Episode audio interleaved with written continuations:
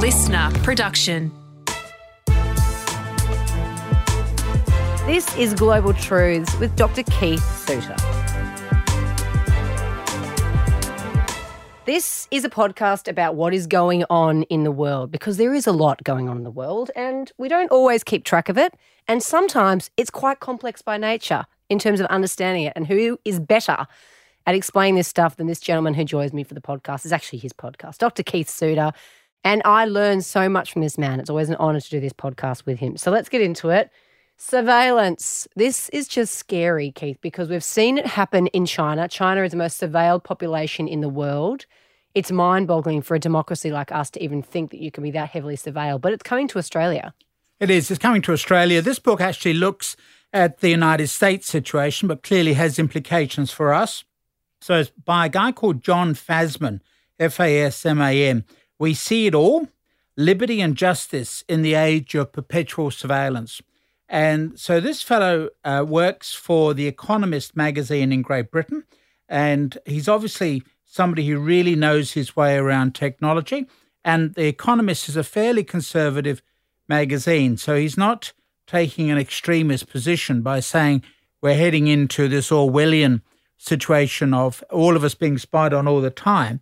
But his book does indicate how what I call the technology of social control is creeping extensively through the United States. He starts off with something like the um, automatic license plate readers. So, a police car, and we have them here in New South Wales. I've been inside a police car, I've seen how these things operate. They have cameras all the way around the car. So, at any one time, a car could be looking at six cars parked or driving in front, driving behind, driving at the side, etc. And the car, the police car each morning, is loaded with the names or the numbers of cars that need to be checked that day. So perhaps the registration has expired. Perhaps it's a car that was involved in an auto theft incident of some sort or other. Now, in the old days of policing, a police officer would be given a list of numbers when they started the work each morning, and they would have to memorize the numbers, which meant that they could easily pass by a suspicious car and not be aware of it. Now they've got a computer on board that's calculating all these things. So the technology really is quite uh, fantastic. And he looks at this, the whole question of the what's called the ALPR, the automatic license plate readers.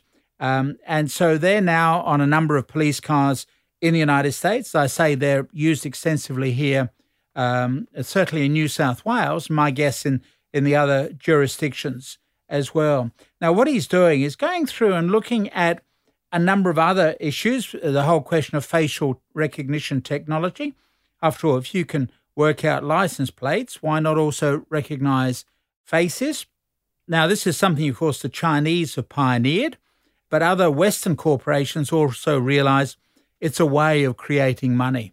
And so it is really this desire for money which is pushing this along because they figure there's a good market which they could use with all of this technology.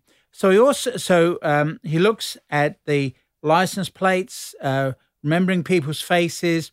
He's looking at how uh, you've got eyes in the sky. In other words, drones that float above you. You don't even you don't see the drones, but the drones will see you. And even you know the drone manufacturers say, well, look, they, a person would just appear, appear like a dot will appear to be an ant. But if you're recording what is going on, then you can actually trace what house that ant came from. So you can identify the person. You don't need to be looking straight into their face when you've got an eye in the sky, but you can just trace where they're walking from, where they're walking to, and you can get a good idea about this. So this is all called metadata, which governments are now collecting.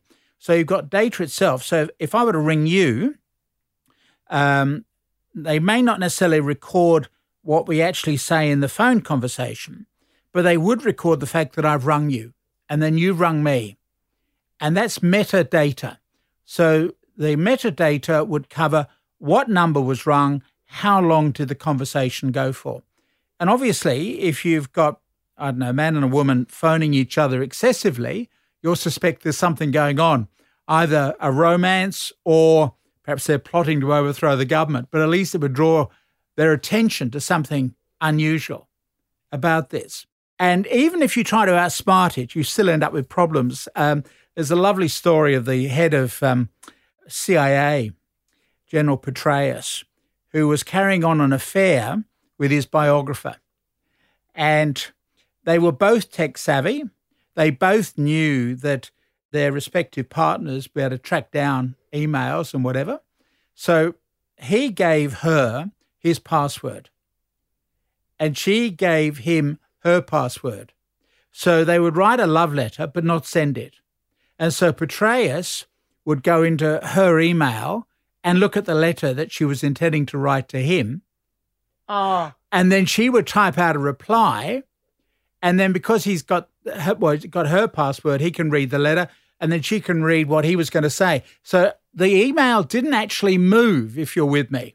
Well, then it wasn't on the system. No one Well, can trace it. exactly.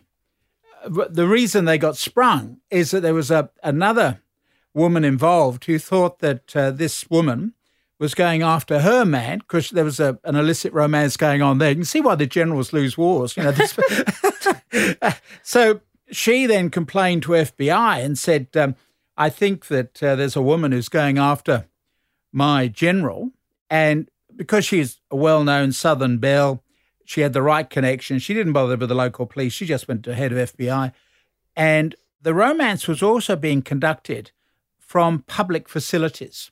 So there's no way of tracking down where the emails were coming from.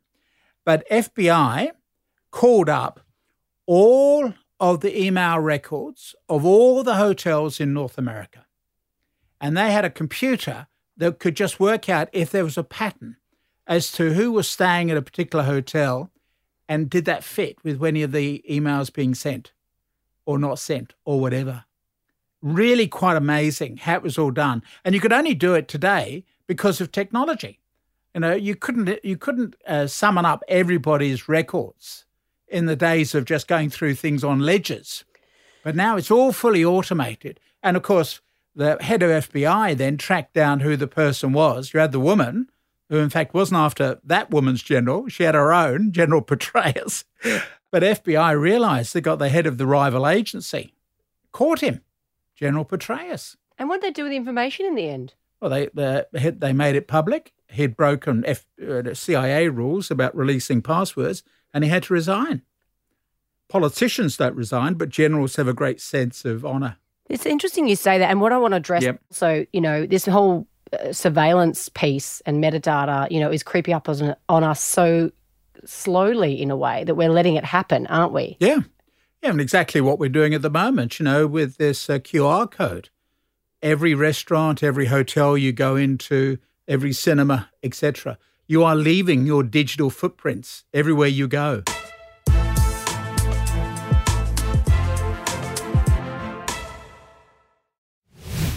You're listening to Global Truth with Dr. Keith Suter. We're talking about surveillance, and the best example is China. Heavily, the most heavily surveilled population in the world. It is extraordinary. There are cameras everywhere, shops, the street, on every street corner, probably on people's apartment buildings, Keith. Yep. Everything. Yep.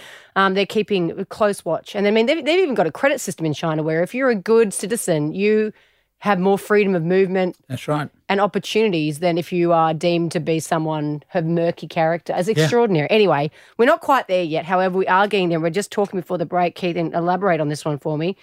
How worried we should be and and and how surreptitiously this is happening to us. Because as you said, COVID presented a great opportunity to Yep. monitor us all.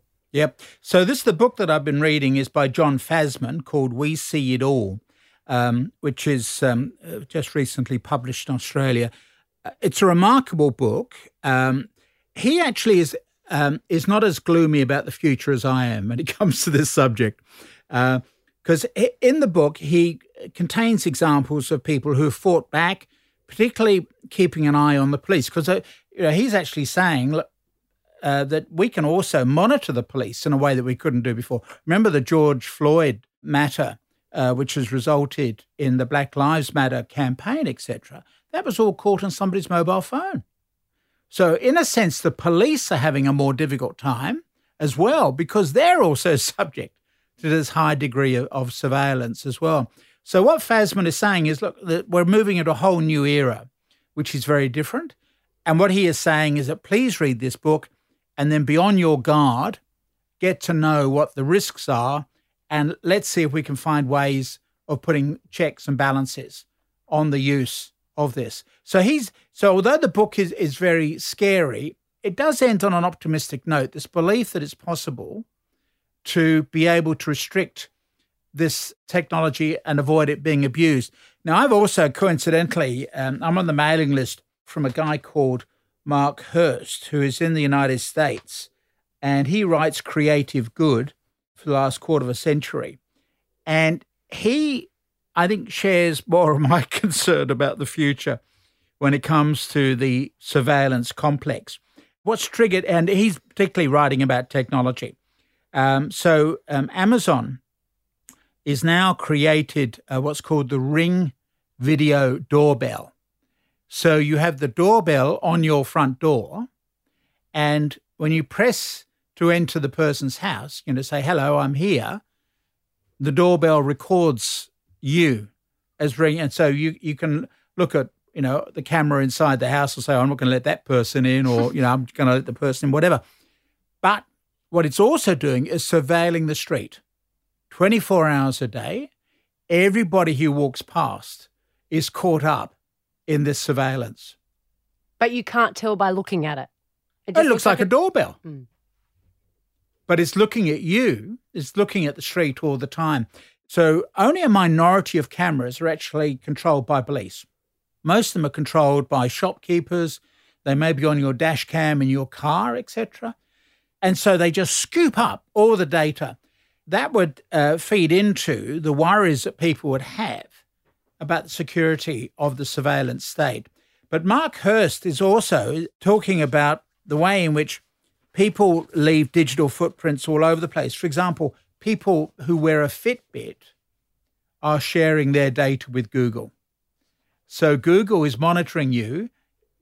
I'm looking at your face. Do you wear Fitbits? No, I oh. actually don't. But um, the amount of people we know that do wear yeah. them. And so Google knows where they are at every moment of the day.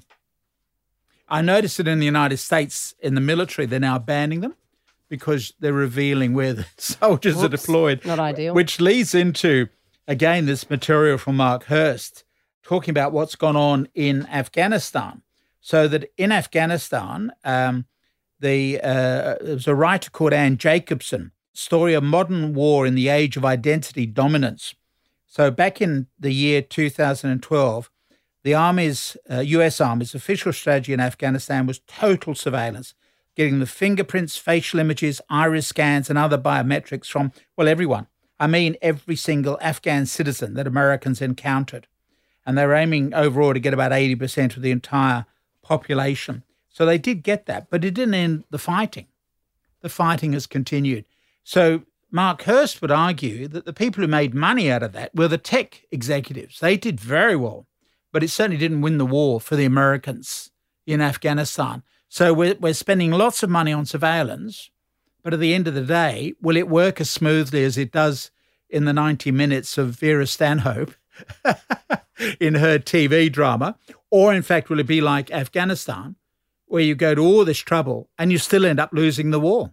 Well, this is what I mean. So, what in here in Australia, what will be the benefits of having all this information and surveillance of all the people? Well, the argument will be that it'll mean that it will deter people from committing crimes and that'll include also, you know, any sort of political crimes, perhaps even going on demonstrations. And that's will be the argument from the authorities and the government that this is this is crucial because we'll keep the crime rate down because well, people know they're being surveilled. You're you're leaving digital footprints because you want to uh, make sure we don't have the spread of the COVID.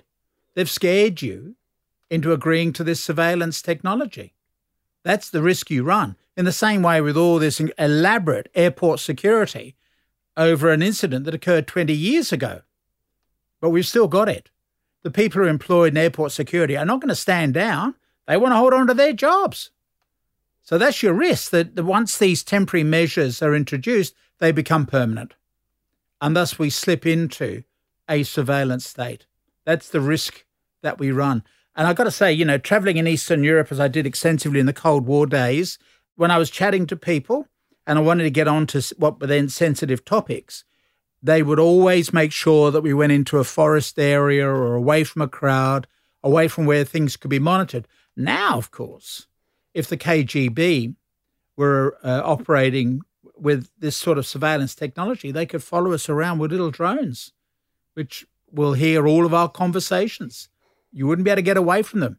You know, in the old days, they used to put clunky microphones into lampshades, etc. That era has gone. They're much more sneaky about it now. Absolutely. So watch this space, Keith. I'm sure that there will be developments for years to come. Indeed.